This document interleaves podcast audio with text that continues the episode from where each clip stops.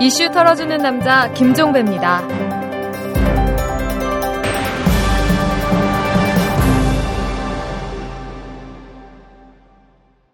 2월 16일 목요일에 전해드리는 이탈남입니다. 이 새누리당의 주성영 의원 그리고 여상규 의원 이 두 사람이 육박전을 벌였답니다. 두 의원이 고성을 주고받으면서 드자비를 했고 주먹까지 오갔다고 합니다. 그 보좌진들 역시 서로 주먹을 날렸다고 하는데요. 지역구 문제 때문에 이런 활극이 벌어졌다고 합니다. 새누리당이 총선을 앞두고 이 지역구 한석을 줄이고 비례대표 한석을 늘리는 안을 민주통합당에 최종 제안을 했는데 이 안에 따르면 사라질 지역구 1순위가 경남 남해 하동이라고 합니다. 인구가 가장 적기 때문이라고 하는데요. 여상규 의원이 바로 이 지역구 출신이고 주성영 의원은 선거구를 조정하는 국회 정치개혁 특위의 새누리당 간사라고 합니다. 그러니까 여상규 의원이 읍소 반 항의 반 하다가 이런 일이 벌어진 것이다. 이런 이야기가 됩니다. 쇄신을 부르짖는 새누리당 지도부 이 장면을 보고 뭐라고 했을까요?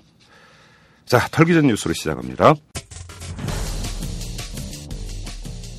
임태희 전 대통령 실장이 지난 2일부터 4일까지 베이징을 방문을 해서 북한 관리들을 접촉한 것으로 알려졌습니다. 베이징의 한 소식통은 오늘 이 임태희 전 실장이 일행 한 명과 함께 북한 대사관의 참사관 두 명을 만난 것으로 안다면서 임태희 전 실장이 북한 측 인사들에게 북한 측이 개성공단과 금강산 등의 문제와 관련해서 유연한 입장을 보이면 서로 운신의 폭이 커질 수 있다는 요지의 얘기를 한 것으로 전해 들었다. 이렇게 말했다고 하는데요. 퇴임을 앞두고 한 건 하려는 걸까요? 그럴 거면 평소에 잘해야죠. 새누리당의 박근혜 비상대책위원장이 포퓰리즘 입법 논란이 일고 있는 저축은행 피해자 지원 특별법의 처리와 관련해서 여러 실상을 충분히 감안해서 국회 법제사법위원회에서 논의가 이루어지길 바란다 이렇게 말했습니다. 아, 이에 앞서서 김세연 비대위원은 비공개 회의에서 특별법이 포퓰리즘 입법이라고 보여져선 안 된다라는 입장을 개진을 했고 비대위원들도 상당 부분 공감을 했다고 전해지는데요. 종합으로 하면 박근혜 위원장 말은 잘 처리해달라 이런 뜻이라는 거겠죠. 발등의 불이 된 부산 민심을 챙겨야 한다고 느꼈나 봅니다. 김두관 경남지사가 오늘 민주통합당에 입당을 했습니다.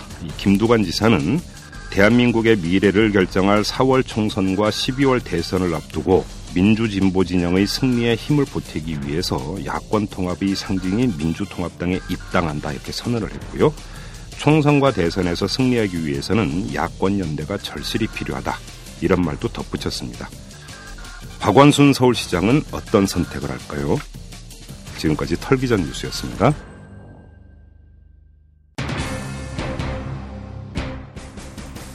부패하고 무능한 이명박 새누리당 정권을 심판하고 국민이 이기는 시대를 반드시 열겠습니다.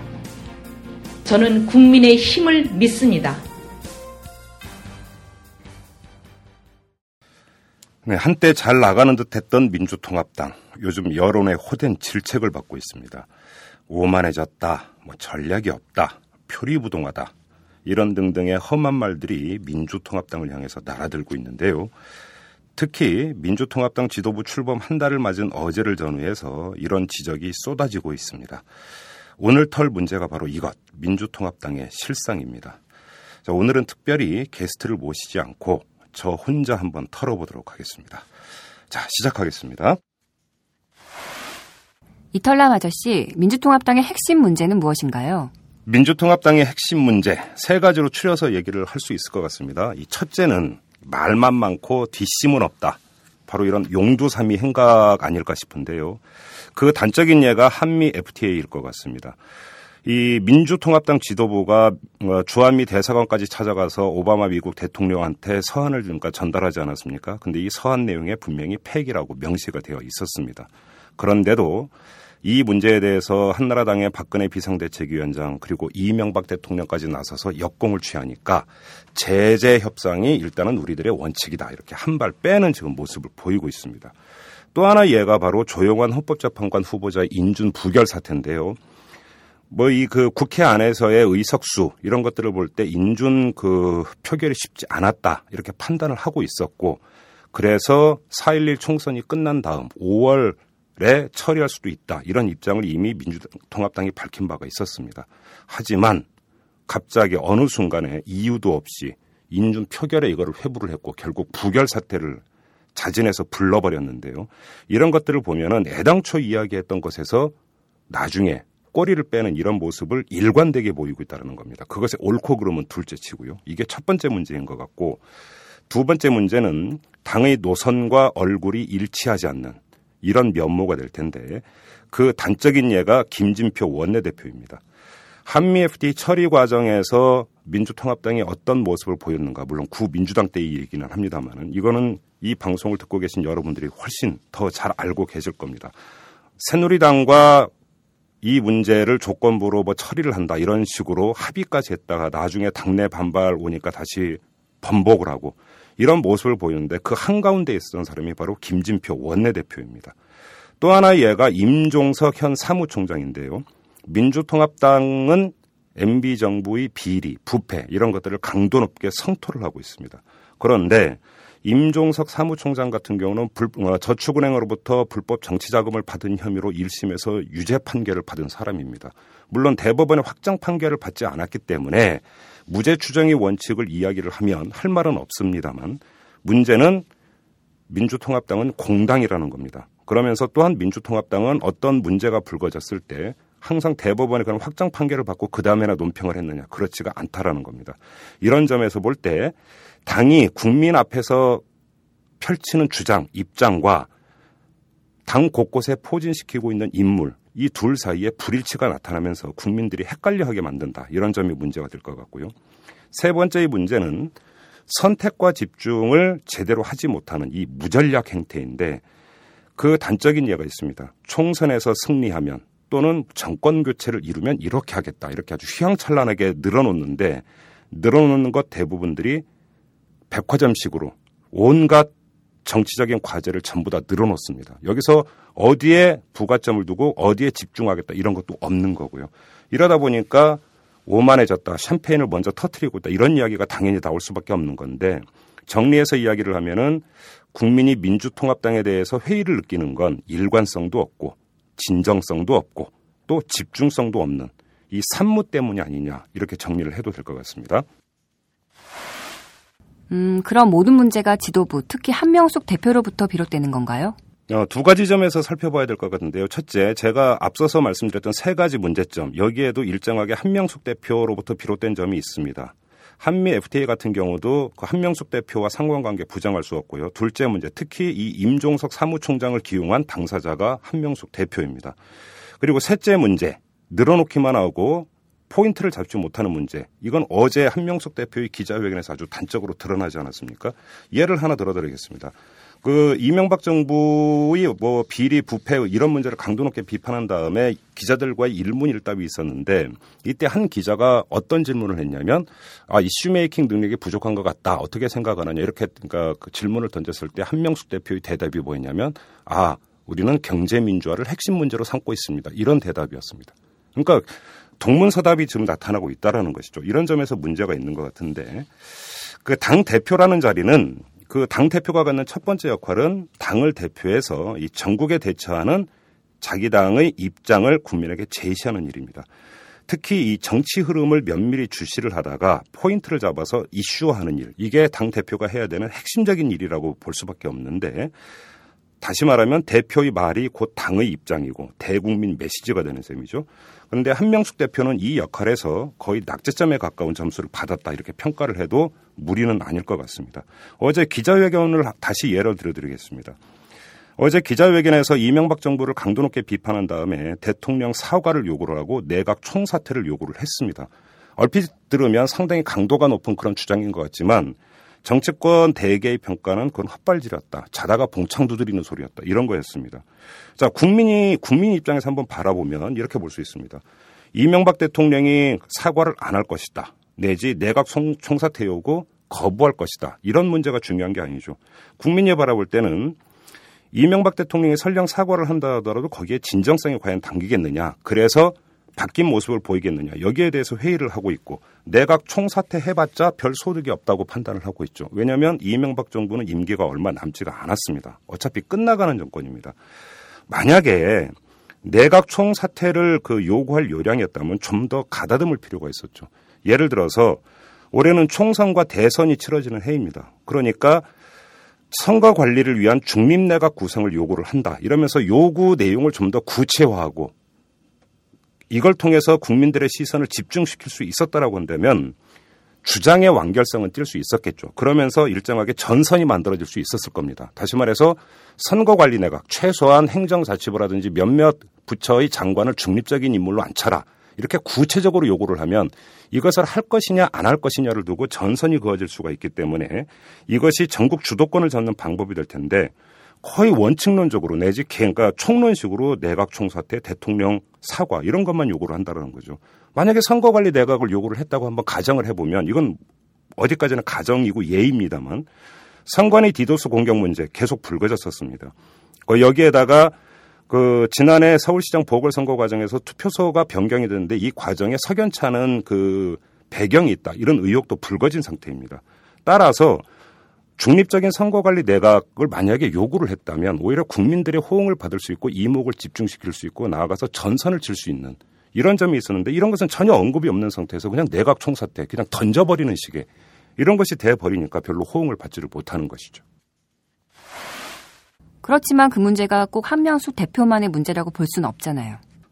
어, 당 대표의 입장 발표 그리고 일상적인 코멘트 이거는 대표 개인이 즉흥적으로 하는 게 아니라 이 참모들의 사전 준비에 따라서 이루어지는 겁니다. 따라서 한명숙 대표의 문제는 한명숙 대표 개인의 문제가 아니라 참모의 문제이기도 하고 나아가서 당 전체의 문제라고 볼, 밖에는 볼 수가 없는데요. 지금 그 민주통합당 안에서 벌어지고 있는 일 이런 것들은 이제 바람결에 들려오는 이야기를 종합을 해보면 한명숙 대표 주위에 있는 참모들 그리고 당 전체 인사들을 관통하는 핵심 문제가 있는 것 같습니다. 서로 소 닭보도 타고 있다. 이런 이야기가 심심찮게 지금 들려오고 있는데 누가 뭘 하려고 하면 그래 얼마나 잘하는지 한번 두고 보자 이런 식으로 냉소 퍼붓고 있다라는 거고요. 또 누가 득세할까봐 서로 견제하기 바쁘다라는 겁니다. 이 민주통합당이 구민주당 세력, 그 다음에 시민 그 사회단체 세력 그리고 한국노총 이렇게 삼자의 세력이 합당을 한 것이기 때문에 이것이 초기에 나타나는 현상이고 거쳐가야 되는 경과점이라고 하면은 할 말은 없지만 문제는 선거를 앞두고 있는 상태에서 과연 이런 행태를 보일 수 있는 것이냐 이건 좀 한번 따져봐야 되는 문제인 것 같고요. 이보다 더 중요한 문제가 있는데 이 정치 감각과 전략 수립 능력 이게 크게 떨어진다라는 겁니다. 이건 한명숙 대표를 두고 하는 이야기가 아니라 좀 전에 말씀드린 대로 참모와 당 전체를 두고 하는 이야기인데요. 정치 감각과 전략 수립 능력을 재는 바로미터가 바로 정치적인 고리를 어떻게 걸 것인가 바로 이 문제가 되겠습니다. 이 정치적 고리라고 하는 게 전국의 핵심 문제를 부각시키는 디딤돌이자 인식을 실천으로 전환시키는 매개가 되는 건데 그 예가 제가 좀 전에 말씀드린 어디까지나 예입니다마는 내각 총사태와 같은 이렇게 던지는 식의 그 정치 화두가 아니라 구체적으로 무엇을 요구를 하고 이 요구가 관철되지 않으면 어떻게 하겠다라고 하는 실천 방안을 제시해 들어가는 거예요. 이게 바로 정치 감각이라고 생각하는데 그게 없다라는 겁니다. 또 하나 예를 들면 이 이명박 대통령 친인척 그리고 측근들의 비리와 부패에 대한 문제 쏟아졌습니다. 이상득 의원이 있죠. 최시준 전 방송통신위원장이 있죠. 박영준 전 차관이 있죠. 김효재, 김두 전 그 청와대 정무수석이 있죠. 신재민 전 차관이 있죠. 줄줄이 비리 문제, 부패 문제가 터졌습니다. 민주당 입장에서 보면은 이런 표현이 적합한 건지는 모르겠지만 물반 고기반인 이런 상황이 펼쳐졌습니다.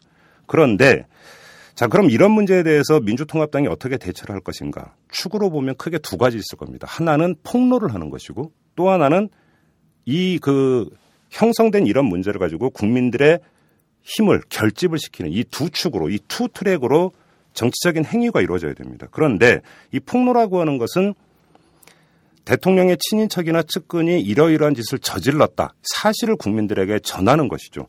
그런데 지금까지의 과정을 놓고 보면 민주당이 그것을 주도적으로 무엇을 조사해서 국민 앞에서 공개하고 폭로한 경우는 거의 없었습니다. 거의 대부분이 이해 당사자의 폭로이거나 언론 보도를 쫓아가는 이런 양상을 빚었습니다. 그런데 이 폭로 문제는 제보가 있어야 되고 나아가서 당의 아주 능동적인 조사가 있어야만 된다라고 하는 걸 전제로 하기 때문에 그건 그렇다 치다는 것이죠. 문제는 국민을 결집시키는 문제인데 이 비리와 부패 문제는 국민의 반응비 정서를 표출시킬 수 있는 결정적인 매, 그러니까 매개라고밖에는 볼 수가 없습니다. 그리고 이런 정서를 표출시킬 수 있는 기재는 당 대변인이 나서서 논평하고 비판하는 것이 아니라 실천 지침을 국민에게 제시를 하는 것이겠죠. 그런데 이 점에서 민주통합당은 거의 하지를 못했다라는 겁니다. 이상득 의원 문제 터지면 거기에 가서 한마디 논평하고 최시중 위원장 문제 터지면 거기 가서 한마디 논평하는 이런 식으로는 전국을 대처할 수 없고 전국을 끌어갈 수가 없다는 겁니다. 영화 이 주유소 습격 사건을 보면은 그 유호성이라는 배우가 나와서 이런 대사를 합니다. 나는 한 놈만 팬다. 이런 대사를 하는데 정치적인 고리를 건다라고 하는 것은 아주 상징적이고 폭발력이 큰 사안에 모든 걸 모든 정치적 화력을 집중을 시키므로써 국민들을 여기에 결집시키고 그것이 일정하게 행동으로까지 이어질 수 있도록 만드는 것. 바로 그것이 이제 정치적인 기술이고 정치적인 능력이라고 보는데 이 점에서 민주통합당은 제대로 능력을 발휘하지를 못했습니다. 걸핏하면 했던 얘기가 뭐 특검제 아니면 검찰 고발 이런 거였는데 사실 이게 어찌 보면 그 그러니까 소수 야당 입장에서 더 이상 할 수가 없기 때문에 하는 방법인 것 같지만 한꺼풀 벗겨놓고 보면 특검제 도입하자 내지 검찰에 고발해버리면 사안이 어떻게 되냐면 이슈를 시켜버립니다. 어차피 특검제가 도입돼서 특별검사가 조사를 하면 밝혀진 일이니까 거기서부터 올 스톱. 검찰에 고발하면 검찰 수사 결과를 지켜볼 때까지 올 스톱. 이렇게 되어버리다 보니까 자신들이 능동적으로 캐낸 것도 아니고 언론 보도나 이런 걸 통해서 주어진 것인데도 이것도 결국은 이슈를 식혀버리는 이슈를 뜨겁게 달구는 게 아니라 오히려 식혀버리는 이런 거꾸로 행각을 보여왔던 게 지금까지 민주통합당의 모습이라는 겁니다. 어제 MB 정권 비리 진상조사 특별위원회도 꾸렸잖아요. 그 특위 같은 경우는 한마디로 그 평을 하자면 만시 지탄인 것 같습니다. 나쁠 건 전혀 없습니다. 너무 늦었다라고 하는 것이 좀 아쉽기는 하지만 충분히 고려할 수 있는 카드다 이렇게는 평가를 할 수가 있을 겁니다. 이 특위가 앞으로 무엇을 할 것인가를 잘 보면 두 가지 포인트가 있습니다. 첫째는 특위의 이름인데 진상조사 특위입니다. 그리고 이 특위 멤버들을 보면은 주축이 검사 출신들 이들이 포진되어 있습니다. 이렇게 본다면 특위에서 앞으로 할 일은 주로 조사가 될 것이다. 이런 이야기가 되는데 자, 여기서 한번 따져봐야 되는 문제가 있습니다. 지금 민주통합당이 제대로 일을 못하고 국민들이 민주통합당 주위에 결집하지 못하는 이유가 팩트가 부족해서 다시 말해서 이명박 정권의 친인척이나 측근들의 비리나 부패 혐의가 제대로 밝혀지지 않아서 그러냐. 이건 한번 따져볼 필요가 있는 거죠. 저는 그렇게는 보지 않습니다. 개인적으로는. 오히려 언론 보도와 지금까지 그 제기됐던 폭로나 이런 것들을 종합을 해 보면 줄줄이 사탕이다. 이렇게까지도 표현할 수 있을 정도로 팩트는 상당 부분이 정립돼 있다. 근데 그것을 정치적으로 정치 쟁점화하고 그것을 전선 속으로 끌어들여 가지고 정치적 공방으로 만들어내는 정치 기술이 부족했기 때문에 이런 문제가 지금 발생한 것이 아닌가 이렇게 그러니까 봐야 될 것 같고요. 또 한 가지의 문제는 그럼에도 불구하고 팩트 이기는 것은 없습니다. 아무리 주장이 날선 주장이고 입장이 아주 날선 입장이라 하더라도 팩트를 이기는 것은 없습니다. 그런 점에서 비리나 부패 혐의를 하나라도 더 밝혀내고 그것을 국민 앞에 보고를 해서 한다면 나쁠 것은 없다고 볼 것 같습니다. 그런데 여기서 주목해야 되는 문제는 이 민주통합당 같은 경우는 일정하게 안이하게 생각하는 부분이 있는 것 같습니다. 이 특유의 그러니까 그 주축으로 검사 출신들을 포진을 시켜놓은 건 이 검사들이 수, 주로 수사 전문가고 그러니까 이 비리 문제나 부패 문제도 훨씬 잘 털 수 있지 않겠는가 이런 기대를 갖고 있는 것 같은데 이게 한편으로 보면은 천진난만한 생각일 수도 있다라는 겁니다. 검사가 무엇을 털 수 있었던 것은 그 개인의 역량이 뛰어나서가 아니라 일반인은 갖고 있지 않은 그리고 정당인도 갖고 있지 않은 수사권을 갖고 수사를 했기 때문이라고 봐야 됩니다. 그런데 이들이 검사복을 벗고 정치권으로 들어가는 순간에 수사권은 행사를 할 수가 없습니다. 이런 상태에서 지금 민주통합당이 기대하는 만큼의 성과를 이들이 낼 수 있을지 이건 좀 지켜봐야 되는 문제인 것 같고요. 어, 민주통합당을 가혹하게 비판하시는데 새누리당에게 어부지리를 주는 건 아닐까요? 아, 민주통합당에 실망했다고 새누리를 선택하는 아주 극단적인 상황을 가정한다면 그 말은 맞을지도 모릅니다. 하지만 그런 단계까지는 아직 오지 않았다. 저 개인적으로 이렇게 보고요. 또 이 새누리당을 이겨야 한다고 해서 민주통합당의 문제를 쉬쉬하는 것도 정도는 아니라고 봅니다. 그건 따로 봐야 되는 그런 문제라고 보고 이런 전제를 깔고 나서 민주통합당을 더욱 가열차게 비판해야 되는 이유가 두 가지가 있습니다. 이건 좀 얘기가 길어질 것 같지만 그래도 말씀을 드려야 될 것 같은데 이건 비판 이런 것보다는 오히려 민주통합당에 대한 담금질에 해당이 된다고 저는 보는데 그 첫 번째 이유가 있습니다. 낙동강 전선 때문입니다. 이번 4.11 총선에서 새누리당의 승패, 민주통합당의 승패를 가를 가장 결정적인 요인은 낙동강 전선에 있습니다. 부산 경남 지역에서 민주통합당의 그 출마자들이 어느 정도까지 성과를 내느냐에 따라서 4.11 총선의 결과가 달라질 수가 있습니다. 이곳의 승패에 따라서 여야 의석이 플러스 마이너스 10석, 그러니까 합하면 20석의 차이를 낼 수도 있고 아닐 수도 있다는 이야기가 됩니다. 뭐 이를 두고 이제 보수 언론 같은 경우는 여론조사를 기초로 부산 민심이 심상치 않다. 심지어 새누리당이 100석 미만으로 떨어질 수도 있다. 이런 아주 암울한 새누리당 입장에서 봐서는 아주 암울한 그런 전망 기사를 내놓고 있는데 제가 볼 때는 오히려 엄살인 측면이 있는 것 같습니다. 오히려 보수층을 결집시키기 위해서 필요 이상으로 엄살을 떨고 있는 게 아닌가 이런 생각도 하게 되는데요. 이 여론조사 결과를 잘 들여다보면 오히려 민주통합당이 간당간당한 거 아닌가 이런 생각도 할 수가 있습니다. 예를 들어서 여러 조사 결과를 종합해서 보면 이 낙동강 전선의 최일선에 서 있는 문재인, 문성근, 김경수 이런 예비 후보자들 여론조사 결과만 놓고 보면 분명히 우세를 보이고 있습니다. 새누리당의 어, 예비 후보들보다 앞서가고 있는 것은 분명한 사실인데 그냥 단순히 앞서가고 있다는 게 중요한 게 아니죠. 중요한 것은 어느 정도로 앞서가고 있는가 이게 중요한 건데 이 세 사람 모두 10% 미만 그 안에서 지금 앞서가고 있습니다. 이게 왜 중요하냐면 선거 초기의 10% 차는 언제든지 뒤집을 수 있다. 이게 정치권의 아주 오래된 정설입니다. 여기에다가 부산 경남 지역은 몇 가지 특수성이 더 있습니다. 첫째, 이 민주통합당이 사실상 후보를 결정한 반면에 새누리당은 후보를 결정하지 않았습니다. 이게 첫 번째 이유고요. 두 번째, 이 바로 이 문제 때문에 새누리당의 조직이 아직은 가동되지 있고 않다라는 겁니다. 부산 경남 지역의 그 조직력만 갖고 따지면 민주통합당은 새누리당에 비견할 바가 못 되겠죠. 그 아주 뿌리 깊고 탄탄한 그러니까 이 새누리당의 기층 조직이 아직 움직이고 있는 상 움직이지 않고 있는 상태에서 10% 미만의 지지율 차라고 한다면 이건 언제든 뒤집힐 수 있다라는 이런 가정을 하지 않을 수가 없고요. 또 한 가지는 부산 경남 지역 특히 부산 지역은 박근혜 한 그러니까 새누리당 비상대책위원장 입장에서는 포기할 수 없는 지역입니다. 이 친박 인사들이 몰려 있는 곳이 바로 부산 지역입니다. 여기에다가 부산 지역에서 4.11 총선 결과가 어떻게 나오느냐에 따라서 한 번 휘청했던 박근혜 대사의론이 결정적으로 타격을 받을 수도 있고 아닐 수도 있습니다.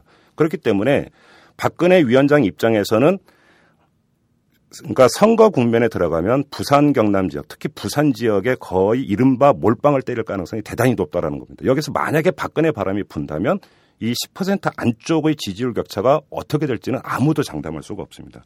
여기서 한번 최악의 경우 낙동강 전선에서 민주통합당이 애초 목표를 이루지를 못하는 상황 이걸 가정을 해보자라는 것이죠. 그러면 총선 결과가 완전히 달라집니다. 민주통합당 입장에서는 이런 그 최악의 상황을 미리 방지를 하기 위해서는 선거 구도를 확실하게 짜야 됩니다. 방법은 하나밖에 없습니다. MB 심판 구도를 더 확실하게 날카롭게 짜는 것 외에는 방법이 없다라는 겁니다. 부산 민심이 부산 민심 속에서 다시 지역 정서가 발동될 여지를 최대한 줄여야 되고 또 박근혜 요인에 흔들릴 여지를 최대한 없애는 것은 MB 심판 구도밖에는 없습니다. 그런데 지금까지 앞서서 이제 쭉 뭔가 평가를 해드렸지만 민주통합당은 선거가 코앞인데도 선거 구도를 제대로 짜고 있지를 못하고 이슈를 개발해서 이것을 최고 이슈로 끌어올림으로써 선거 쟁점하는데 아직은 실패를 하고 있다. 이게 문제라는 겁니다. 또 두 번째 문제가 있는데요. 그건 총선 이후입니다. 일각에서는 총선에서 승리를 하면 대선 승리는 한 발 더 앞으로 다가간다. 이런 식으로 아주 낙관적인 전망을 하던데 제가 볼 때는 그거는 근거 없는 전망인 것 같습니다. 정반대의 시나리오도 상정하지 않을 수가 없습니다. 만약 총선에서 야당이 승리를 하면 반 MB 정서가 상대적으로 약화될 가능성 배제할 수 없습니다. 우리 이탈남에서 설 전에 그 민주통합당의 김부겸 의원, 새누리당의 정돈 의원하고 같이 이제 정치 전망을 하는 이런 시간이 있었는데 이때 여야 의원 모두 공이 인정을 했던 것이 총선을 경과하면서 이 반엠비 정서가 일부 약화될 가능성이 있다는 데는 두 사람이 의견을 같이 했습니다. 물론 반엠비 정서가 완전히 없어지지는 않을 겁니다. 하지만 지금보다는 왜냐하면 반엠비 정서를 총선을 통해서 표출할 수가 있기 때문에 지금보다는 약화될 가능성이 있다라는 겁니다. 이 점을 지금 그 주목해서 봐야 되는 거고요. 반면에 정반대의 상황이 연출이 될 수가 있습니다. 만약에 총선에서 이긴, 이겨서 민주통합당이 제1당이 됐다고 했을 경우에 의정은 민주통합당이 끌고 가게 돼 있습니다. 따라서 의정 결과에 대해서 이제 민주통합당은 비판하는 그 위치에서 비판받는 위치로 전환이 됩니다. 그런데 여기서 민주통합당이 제대로 의정을 펼쳐가지를 못하면 대선에서 반 MB 정서가 표출된과 동시에 반 민주통합당 정서도 함께 표출이 될 수가 있다는 겁니다. 이것이 반 민주통합당 정서가 표출된다. 이거는 반 MB 정서를 오히려 희석시킬 수 있는 기재로 작용을 할 수가 있는 거고 오히려 이것이 대선 결과를 아주 암울하게 만들 수 있는 이런 가능성이 충분히 있다라는 것이죠. 왜냐하면 역대 대선을 이렇게 분석을 해보면 이명박 현 대통령이 아주 월등하게 이겼던 2007년 대선을 제외하고 나머지 김대중 대통령이 당선될 때나 노무현 대통령이 당선될 때의 대선을 그러니까 들여다보면 이 득표율 차가 2, 3% 안에서 갈렸습니다. 아주 박빙의 승부였는데 한 50만 표 정도를 가지고 갈려버린 거죠. 이 이야기는 무슨 이야기냐면 지금 2030 세대가 가장 핵심적인 반 MB 세력을 구축하고 있고 거기서 아주 강력한 반엠비 그 메시지를 던지고 있고 또 그런 2030 세대가 대선에서도 같은 표심을 그 작동시킬 가능성은 충분히 있다고 봅니다. 문제는 40대인데 이 40대 같은 경우는 MB 정부 들어와서 다시 개혁 진영으로 돌아섰다라고 하는 것이 일반적인 평가이지만 그 얘기는 거꾸로 얘기하면 다시 또 돌아설 가능성도 배제를 할 수가 없다라는 것인데 여기서 민주통합당이 4.11 총선 이후에 의정을 제대로 끌어가지를 못하면 40대의 표심이 흔들릴 수도 있습니다. 이렇게 되어버리면 한치 앞을 내다볼 수 없는 대선전이 펼쳐질 수가 있다라는 거거든요. 이 점에서 앞서서 계속 제가 이 민주통합당의 전략 기획 능력을 계속 강조를 한 이유가 바로 여기에 있습니다. 아주 주도 면밀하고 치밀한 이 총선 이후에 의정 전략을 짜지를 않으면 그리고 또 그것에 입각해서 실천을 하지 않으면 여기서 17대 국회 초기 때와 같이 그때 당시 열린우리당이죠. 열린우리당 때처럼 우왕좌왕하면서 전국을 제대로 끌지 못하면 화를 입을 수가 있습니다. 그렇기 때문에 전략기획 능력을 가다듬어야 되고 좀 더 정교하게 아주 정교하게 가다듬지 않으면 안 된다라는 겁니다. 바로 이 점 때문에 민주통합당의 어떤 전략기획 문제에 대해서는 10번, 100번 강조하고 강조해도 지나침이 없다라는 것이죠. 음, 그렇다면 민주통합당은 무엇을 어떻게 해야 하나요? 화학적인 결합이 안 되고 상호 견제를 하면서 냉소를 퍼붓는 면 일단 이전부터 일신을 해야 된다고 봅니다. 오로지 능력만으로 사람들을 적재적소에 배치하는 그래서 한정된 자원이지만 시너지 효과를 낼 수 있도록 하는 이런 인사가 일단 가장 기본인 것 같고요. 무엇보다 중요한 것은 계속 강조를 합니다만은 전략 기획 능력을 키우는 것. 이것이 핵심이고 이것을 전제로 두 가지를 준비를 해야 된다고 봅니다. 첫째는 MB 심판 구도를 짜야 된다고 그랬는데 MB 심판의 고리를 무엇으로 걸지 이걸 분명히 해야 됩니다. 공약을 계속 내놓는데 공약은 전선과는 다른 개념입니다. 공약은 백화점식일 수밖에 없습니다. 하지만 전선은 송곳입니다. 하나만 찌르는 겁니다. 공약은 정치 부문에서도 그러니까 약속을 해야 되고 사회 부문에서도 약속을 해야 되고 경제 부문에서도 약속을 해야 되기 때문에 여기서 임팩트가 사실은 그렇게 크지가 않습니다. 전선은 사람들을 결집시키는 한 곳입니다. 한 지점이고 그래서 따라서 송곳 같은 것이어야 됩니다. 이 전선은 심판을 그러니까 MB 정부를 심판하고 의회 권력을 교체해야 하는 이유를 웅변하는 그런 상징적인 이슈로 짜야만 되는 겁니다. 이것이 반드시 필요한 것 같고요. 또 한 가지는 총선 이후 의정 플랜을 아주 저는 정교하게 다듬어야 된다고 생각하는데 누구나가 다 인정하는 거지만 그 과제는 MB 정권의 청산 그리고 경제 민주화 이 두 축이 될 겁니다. 우려되는 것은 이 두 가지 과제가 적절하게 균형을 이룬 상태에서 동시에 추진되지 않고 어느 하나로 쏠려버리는 경우입니다. 이렇게 되어버리면 대선의 퀴를 쥐고 있는 중도층이 이반될 수도 있다는 게 문제가 있습니다. 사실은 노무현 정부 출범 직후에도 주택의 정치개혁의 드라이브를 걸었지만 그것이 제대로 성과를 보지를 못하고 그러면서 오히려 양극화는 심화되어 버리면서 노무현 대통령의 지지율이 급락하는 이런 현상을 빚었고 그래서 각종 개혁 드라이브를 걸수 있는 동력이 상실되는 이런 결과를 빚은 적이 있었는데 만에 하나 4.11 총선 이후에 민주통합당이 같은 모습을 보인다라고 한다면 그것은 스스로 대선 판도를 흐려버리는 이런 경우가 지시된다. 이 점을 강조해서 말씀을 드리고 싶고요. 이와 아울러서 이 당 지도부 차원의 전략기획 능력을 특히 강조하는 또 하나의 이유가 있습니다. 앞서서 그러니까 잠깐 말씀드리기도 했지만 열린 우리당 시절에 108번내란 말이 유행을 한 적이 있었습니다.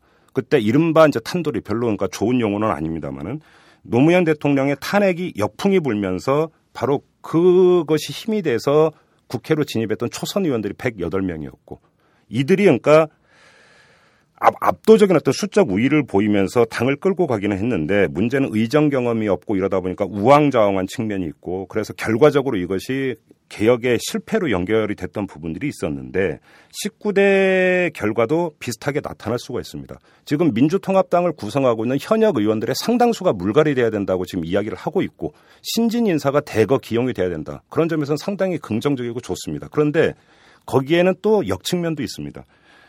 문제는 의정 경험이 없기 때문에 만에 하나 이것이 다시 좌충우돌로 나타난다고 한다면 여러 가지 문제가 발생될 수 있다라는 겁니다.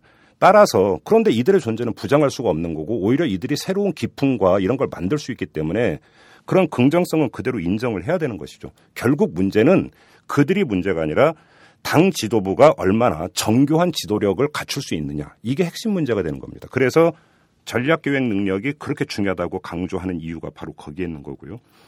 또 하나 중요한 과제는 공천을 통한 물갈이입니다. 이거는 여러분도 이제 말씀을 하셨는데 지금 민주통합당 같은 경우는 공천의 기준으로 당의 정체성과 개혁성 이걸 꼽았습니다.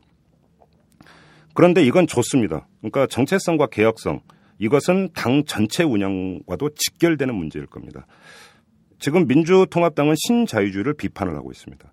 하지만 신자유주의를 대변하는 인물들을 또 곳곳에 포진시키고 있습니다. 특히나 당의 전면에 포진시키고 있습니다. 그 대표적인 인물이 김진표 원내대표입니다. 이 사람 같은 경우는 모두에서도 말씀을 드렸지만 한미 FTA를 처리하는 과정에서 오락가락했던 모습. 근데 이것이 그 사람이 단순히 원내 지도력이었고 전략이 부족하기 때문만이냐 그렇게 볼 수가 없다라는 것이죠. 세상에 다 알지만 그 사람의 본심이 뭐냐가 더 중요한 문제였었습니다. 이런 점에서 본다면 민주통합당의 정체성, 개혁성과는 부응하지 않는 인물이라는 겁니다. 이런 사람을 만약에 당에 요번에 다시 공천을 한다면 민주통합당이 부르짖고 있는 여러 가지 어떤 구호들은 진정성, 의심을 받게 될 겁니다. 따라서 읍참마속의 심정으로 걸러내야 됩니다. 그 대표적인 인물이 김진표 원내대표가 될 거라고 보고 김진표 원내대표와 비슷한 인물이 몇 명이 더 있습니다. 강봉균 의원, 열린우리당 시절 막판에 지금은 작고하신 고 김근태 그 고문을 향해서 이념 공세를 퍼부었던 사람입니다. 그리고 홍재영 의원 마찬가지로 김진표 강봉균 의원과 마찬가지로 재경부 출신입니다. 그러면서 이른바 모피아 집단이라고 분류되는 사람이고 민주통합당이 가고자 하는 경제민주화라고 하는 큰 방향과는 결코 부응하지 않는 사람입니다. 이런 사람들을 걸러내지 않으면 민주통합당이 아무리 선거 구도를 짜봤자 그리고 한명숙 대표의 말대로 경제 민주화가 핵심 문제라고 아무리 부르짖어 봤자 국민들에게 그것이 별로 진정성 있게 다가가지를 못할 거라는 겁니다. 이 점을 분명히 해야 됩니다. 공천 물갈이 좋은데 물갈이라고 하는 것이 단순히 당신 늙었으니까 이런 문제가 아니라 당신의 정체성이 우리가 이 당의 노선 정책과 맞지 않으므로 분명히 해야 되는 것이죠. 그렇게 제 살점을 도려내는 모습을 보여야만 국민들이 민주통합당의 진정성을 일단은 어느 정도는 받아들일 수 있을 것이라는 겁니다. 중요한 문제가 또 있죠. 바로 야권 연대 문제예요. 이 민주통합당 이제 그 선거연대 문제를 이야기하기 위해서는 좀 과거로 돌아갈 필요가 있는데요. 민주통합당을 두고 요즘 샴페인을 너무 일찍 터뜨렸다 이런 이야기를 많이 하는데 그 결정적 계기가 뭐냐 두 가지가 있었던 것 같습니다. 하나는 당 대표 경선 과정에서 국민 80만 명이 여기에 참여를 했습니다. 모바일 투표에 참여하고 뭐 이제 그 현장에서의 대의원 그 투표는 뭐 대의원들인가 그렇다 하더라도 또 현장 투표도 있었고 80만 명이 참여를 했는데 민주통합당은 여기에 대해 상당히 고무가 됐습니다. 아, 이것이 결국은 국민들이 민주통합당을 광범위하게 뜨겁게 지지하는 반증 아니냐. 이런 식으로 자화자찬을 했습니다. 또 한 가지가 뭐냐면 여론조사 결과 1위로 나타난 당 지지율입니다. 계속 그 한나라당에 뒤처, 한나라당이 아니죠. 새누리당에 뒤처지다가 새누리당을 누르고 당 지지율 1위로 올랐었습니다. 그리고 나서 민주통합당 안에서 나오는 이야기가 뭐냐. 민주통합당 후보와 통합진보당 후보가 뭐 경합을 벌이거나 이런 지역은 모르겠지만 민주통합당 후보가 월등히 앞서는 지역에서 왜 우리가 통합진보당한테 양보를 해야 되느냐. 이거는 유권자의 표심에도 부응하는 것이 아니다. 이런 식으로 주장을 하고 있습니다. 그런데 여기서 분명히 해야 될 게 하나가 있습니다. 그 당대표 경선에서 80만 명의 국민이 참여한 거나 당 지지율 1위가 나오는 이유. 그것이 정말 유일한 대안 세력이 민주통합당이라고 국민들이 그렇게 평가를 하기 때문이라고 본다면 그건 심각한 착각이라는 겁니다. 정확히 이제 그 봐야 되는 게 국민들은 민주통합당을 도구 내지 수단으로 여기고 있다고 보는 게 맞습니다. 무슨 이야기냐면 이명박 정권은 끝나가고 있고 새누리당을 중심으로 한 어떤 그 보수 세력의 어떤 이 권력 구조가 교체가 돼야 된다.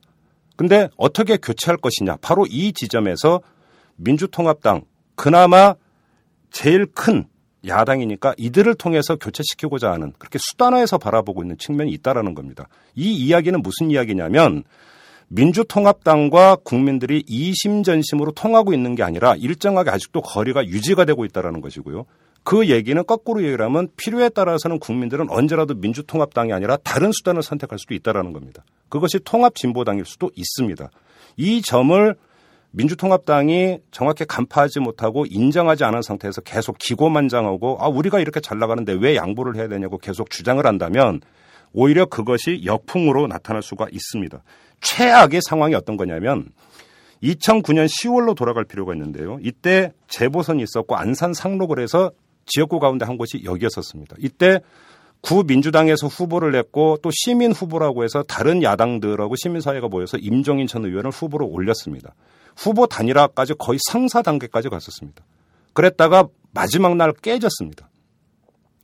후보 단일화가 결국은 파기가 됐는데 깨진 이유, 그 이면을 잘 들여다보면 어떤 이야기가 있었었냐면 구 민주당 쪽에서 계속 여론조사를 돌린 결과 당시 임종인 그 시민 후보하고 3자 구도로 간다 하더라도 민주당 후보가 이기는 걸로 계속 나오니까 굳이 후보 단일화 할 필요가 없다라는 판단을 했던 것이고 그래서 당시 임종인 그 시민 후보가 한 방송과 인터뷰한 것을 트집 잡아서 후보 단일화를 깬 것 아니겠습니까? 물론 그때 구 민주당 후보인 김영환 현 의원이 당선이 됐습니다. 그런데 지금도 똑같은 생각을 하고 있다는 겁니다. 똑같은 생각을. 그런데 그건 지금 얘기고 선거는 앞으로도 두 달 가까이 남아 있었습니다. 두 달 가까이가 남아 있습니다. 이런 그 두 달 가까운 시간 동안에 어떤 일이 벌어질지 알 수가 없습니다. 특히나 민주통합당이 지난 한 달 동안 보여왔던 모습을 계속해서 보여준다고 한다면 구도는 또 달라질 수가 있습니다. 민주통합당으로부터 동을, 등을 돌리는 유권자가 많아질 수도 있습니다. 이렇게 되어버리면 상당히 곤란한 지경에 빠질 수가 있다라는 겁니다. 뭐 단, 그러니까 단순한 당위, 반 MB 전선을 공고화해야 되고 이런 측면 물론 중요한데 그런 걸 떠나서 국민은 민주통합당을 수단으로 바라보고 있기 때문에 그러니까 MB 정권 심판의 수단이자 통로로 생각하고 있기 때문에 이것은 언제라도 국민 입장에서는 전략적으로 조정할 수 있고 수정할 수 있다라는 점. 이 점을 함께 봐야 되는 것 같고요. 선거 연대 얘기가 무성하지만 결국은 지금 총선이기 때문에 중앙당 차원에서 큰 틀에서 조정을 해야 된다고 이야기를 하고 그게 맞습니다. 그렇게 가야 되는 게 맞는 것 같은데 결과적으로 보면 나중에 가서는 막판에 또 지역별 연대로 나타날 가능성도 배제를 할 수가 없어요. 그건 무슨 이야기냐면 그 지지율이 계속 등락을 할 테니까 이때 가서 아뜨거 해가지고 지역별 단위에서 다시 조정을 하고 연대할 가능성까지도 우리는 열어놓고 긴, 그러니까 유권자 입장에서는 긴 호흡으로 바라봐야만이 선거 지지부진하고 아주 감질나게 진행되고 있는 선거 연대 문제를 좀 더 긴 호흡으로만 바라봐야만이 되지 않을까. 그래서 긴 호흡으로 일단 선거연대 문제를 좀 바라봤으면 좋겠고요. 긴 호흡으로 바라보되 또 바로미터가 되는 게 하나 있습니다. 어제 한명숙 대표는 그 취임 한 달을 맞은 기자회견에서 선거연대 어떻게 할 것이냐는 기자의 질문에 대해서 아주 긍정적으로 대답을 했습니다. 할 것이라고. 그런데 그건 말뿐입니다. 실제로 할지 안 할지를 재는 바로미터가 하나 있습니다. 통합진보당 같은 경우는 그 예비 후보들에게 서약서 비슷한 걸 받았습니다. 만약에 선거연대가 이루어진다고 한다면 당의 결정에 승복하겠다라고 하는 서약서를 미리 다 받아놓은 상태입니다. 자, 민주통합당도 지금 공천심사를 한창 하고 있는데 공천심사 결과 공천자들에게 만약에 선거연대할 의사가 있다면 이걸 당연히 받아야 될 겁니다. 왜냐하면 이 그 선거연대에 불복하고 혼자 뛰쳐나가서 또 무소속으로 출마하는 경우를 배제할 수가 없기 때문입니다. 그건 물론 그 단계까지 이른다면 민주통합당 입장에서도 어떻게 제어할 수가 없을지 모릅니다. 중요한 것은 공당으로서 그다음에 선거연대를 하겠다라고 약속하는 정당이기 때문에 분명한 시그널을 통합진보당은 물론 국민들에게도 보여줄 필요가 있다는 것이죠. 근데 그 말 갖고는 안 되겠다. 그럼 그게 뭐냐? 그것이 통합진보당하고 선거연대를 이루게 된다면 중앙당의 결정에 따르겠다라고 하는 통합진보당에서 이미 했던 거와 비슷한 그런 식의 어떤 구체적인 행동이 있어야만이 선거 연대를 하겠다. 그런데 모습은 그러니까 행동은 계속 지지부진한 이 모습에 대한 국민적 의구심을 떨쳐낼 수 있는 하나의 방법이 되지 않을까 싶습니다. 여러분께서는 오마이뉴스가 만드는 데일리 팟캐스트 방송 이슈 털어주는 남자 김종배입니다를 듣고 계십니다. 트위터 아이디 오마이털털로 좋은 의견 보내주세요. 이털남 아저씨가 탈탈 털어드리겠습니다. 네, 이제 마무리 이제 그 이야기를 해야 될 것 같은데요. 지금까지 그 민주통합당이 여러 문제에 대해서 지적을 했지만 그 지적의 차원은 결코 얼마나 잘 되는지 두고 보자라고 하는 강건나 불구경 하듯이 하면서 하는 얘기가 아닙니다. 앞서서도 잠깐 그런 단어를 제가 썼지만 지금 민주통합당을 향한 비판은 당금질 차원이다 이런 말씀을 드렸습니다. 왜냐하면 지금 민주통합당에 보내는 국민들의 어떤 그 지지나 이런 것들은 아주 간절한 겁니다. 민주통합당이 좋아서이기보다는 지금 이대로 가서는 안 되니까 민주통합당을 통해서 어떻게든 뭘 좀 바꿔보자라고 하는 절절한 마음이 거기에 담겨 있는 것이거든요. 그런데 국민은 직접 국회의사당에 들어가서 표결을 하고 이러는 사람들이 아닙니다. 결국 그것은 어차피 대의제이기 때문에 그 누군가를 통해서 대신할 수밖에 없는 건데 그래서 민주통합당 보고 좀 더 잘해라. 이런 차원에서 당금질 차원에서 하는 이야기다. 이렇게 그 정리를 해서 말씀을 드리면 될 것 같고요. 특히나 한두 번 누구나 실수할 수 있고 하지만 올해 총선과 대선이 있는 올해의 큰 실수라고 하는 것은 결국은 이후 5년을 망치는 이런 결과를 빚을 수 있기 때문에 특히나 당금질 차원에서 이런 말씀을 드린다. 이렇게 정리를 해서 말씀을 드리면서 오늘 민주통합당에 대한 실상 덜기는 여기서 마무리하도록 하겠습니다. 지금까지 저 혼자 실컷 떠들었으니까 뭐 굳이 클로징 멘트를 할 필요는 없는 것 같고요. 한마디만 짧게 추가하겠습니다. 국민이 민주통합당에 보내는 지지, 이건 표창장이 아니라 청구서입니다. 민주통합당이 즐길 때가 아니라 숙제를 할 때라는 얘기가 되겠죠. 자, 지금까지 이탈남 김종배였습니다.